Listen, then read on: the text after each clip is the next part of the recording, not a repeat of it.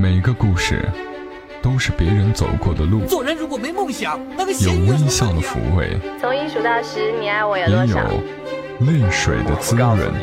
默默到来，故事如你。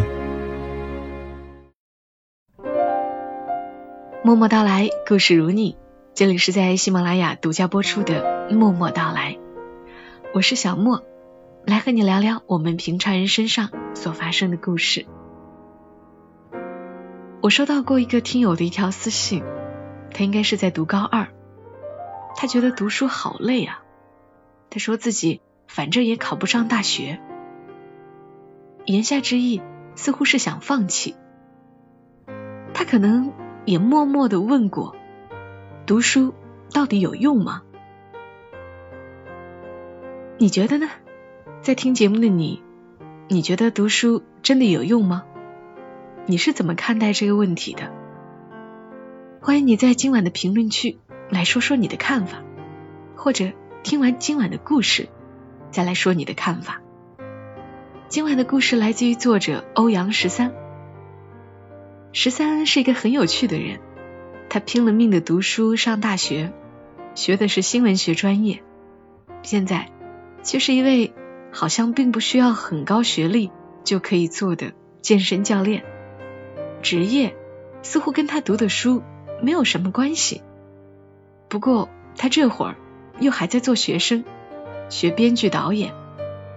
那究竟读书到底有用还是没有用呢？今晚。我们来听听他的故事。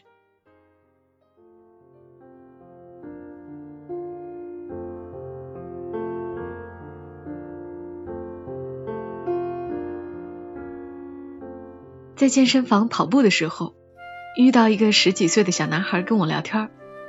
他说，每天作业堆到看不见明天，期中考试屁股后面追着各种小测试，感觉人生好无趣啊。我想起自己那段跟书籍、考试作伴的日子，笑着点头应和。他又说：“上班才好玩呢，我都打算退学了。”我劝慰：“但是不上大学，你会很遗憾的呀。”小孩子回我：“你上了大学，现在也没见得多好呀。”这话太犀利，一瞬间把我堵到无语凝噎。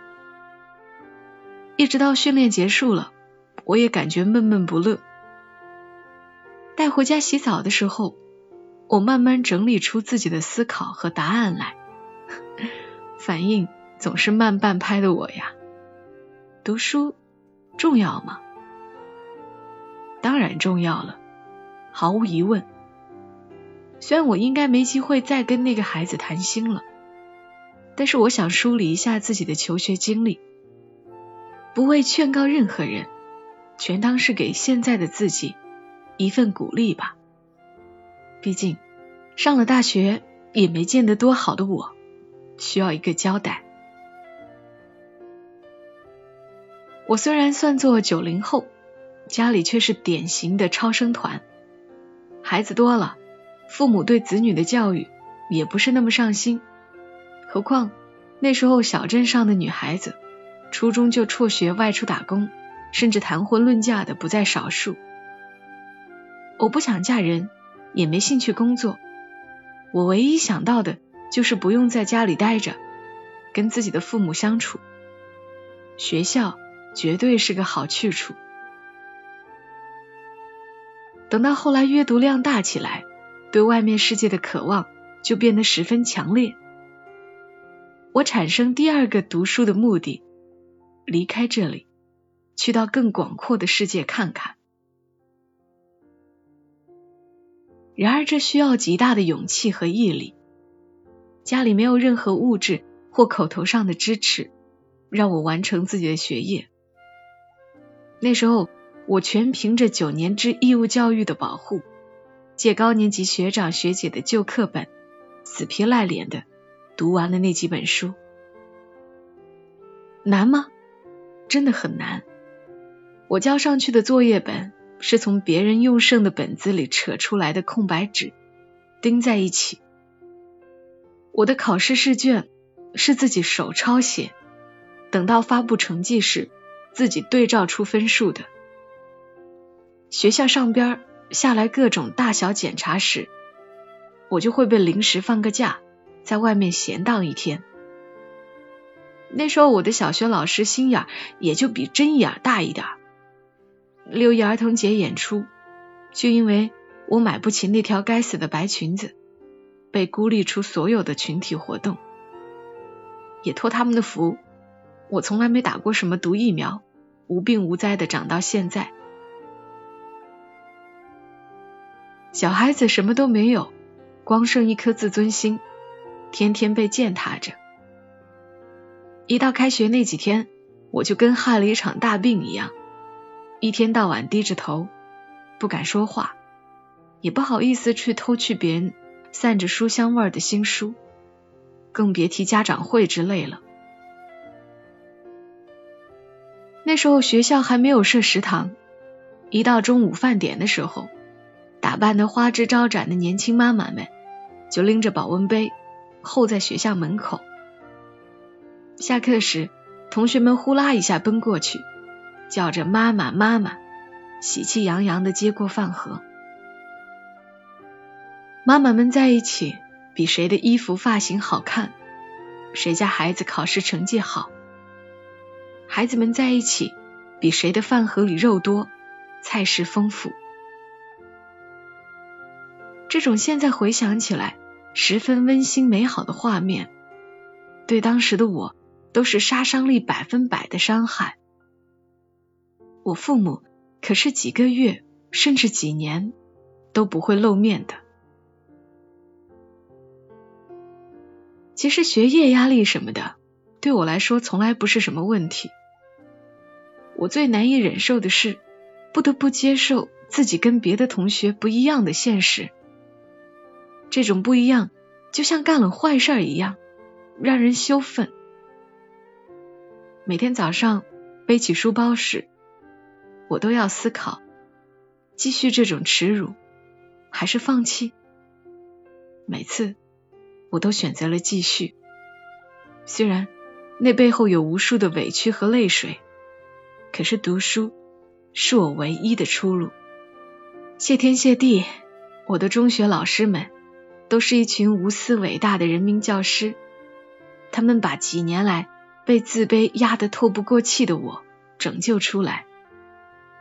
那时，我终于意识到，作为升学率中可以扮演重要角色的自己，还是有价值的。那真是一段美好的日子，在这个小世界里，一切以成绩衡量，我牢牢站在榜首。为自己赢得了无数的特权，而且也获得了很多勤工俭学的机会。虽然依旧会掰着手指头为生活费苦恼，但好歹可以自食其力。人在相对舒适和自信的环境里，就会暴露出原本的面目来。比如我，也是那时候学会了撒谎、爬围墙、逃课。网吧通宵游戏，溜冰场里跟着一群小混混抽烟、喝酒、打群架。最过分的时候，我喝醉了酒，爬到学校三楼护栏上，演了一场惊心动魄的跳楼大戏。待这场风波过去后，我在一个雨夜逃出学校围墙，跑到另外一个城市，流浪了一个多月。那时我再次问自己，为什么要上学？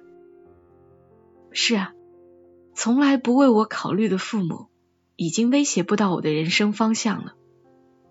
当我再也不用担心自己会饿死、冷死在街头的时候，我为什么还要读书？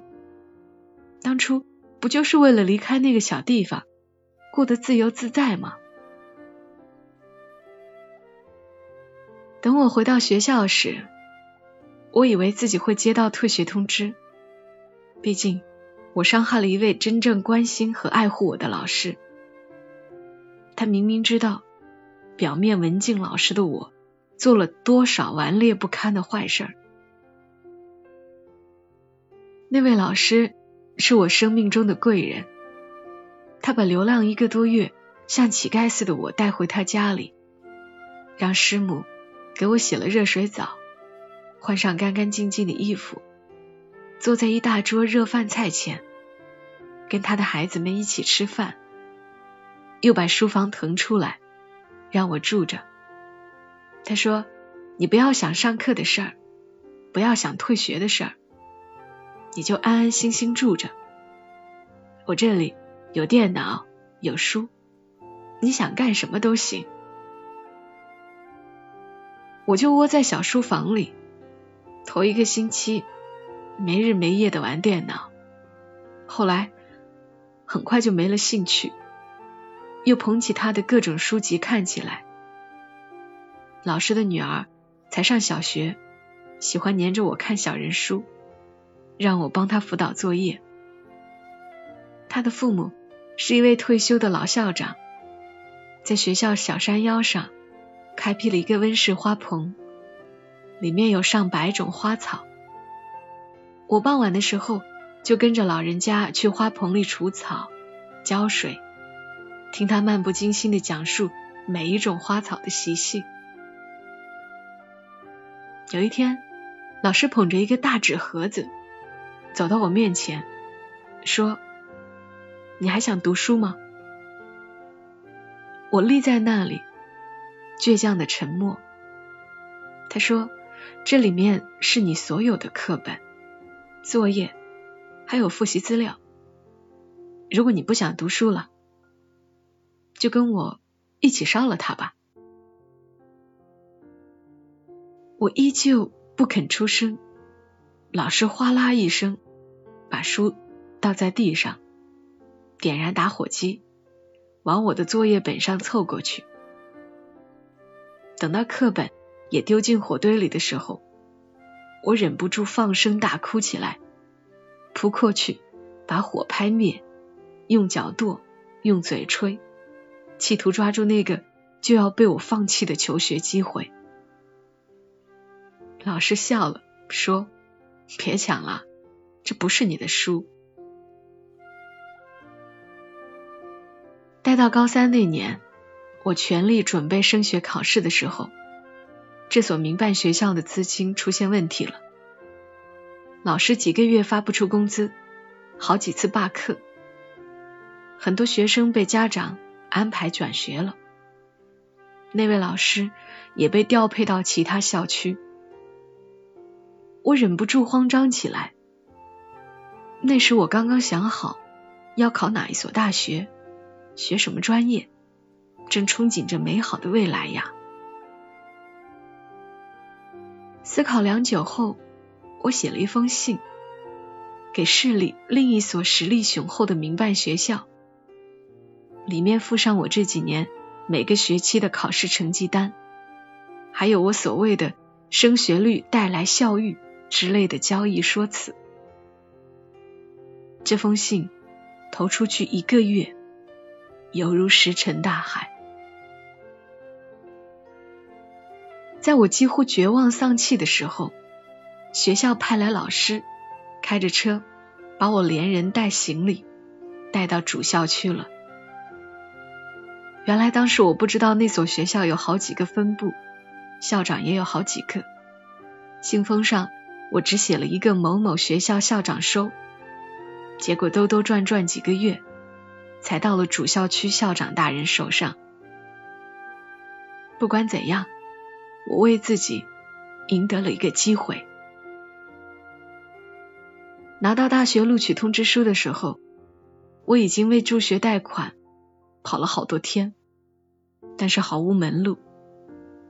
孤立无助的我，站在献血中心门口，被告知早就没有卖血一说了。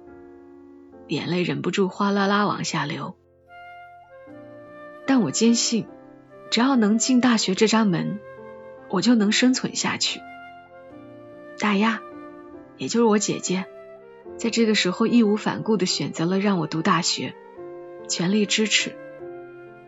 后来的日子里，如我所期，把各种奖学金、助学金用尽手段拿到手，除了上课。就是兼职。我每天睡觉的时间少到可怜，还咬着牙考完了各种证，修完了另外一个专业的课程。在时间最少的那段日子里，我做了最多的事情。相比现在的时间充裕，我只能干极少的一些事情，而且成绩很不理想，真是挺遗憾的。你问我是不是因为过去的苦难和努力，现在变得好很多了？没有，我依旧活在底层，为各种生存问题苦恼着。但是读书给了我期待明天的力量，让我知道。除了眼下的生活，还会有其他无数的可能。在没有任何帮助和选择的时候，是读书给了我一条出路，也是唯一的出路。愚昧的快乐远及不上深刻的痛苦，所以来到人生另一个岔口的我，正在思考下一个读书的机会。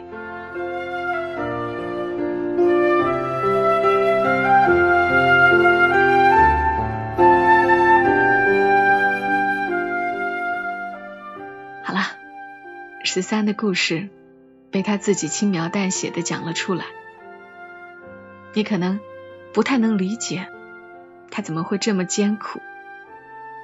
那么听下期节目吧，下期小莫会补出他的另一个故事，因为我真的从心眼里佩服他。而你呢？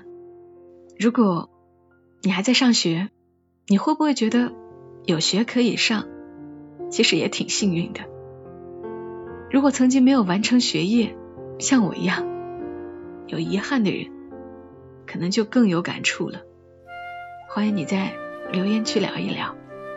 今晚节目就陪伴你们到这儿，记得来关注“默默到来”的公众号，搜索“默默到来”或者搜索 ID“ 默默到来”的全拼幺二七幺二七，都可以找到我。我们下期声音再会，祝你今晚好梦。小莫在长沙跟你说晚安。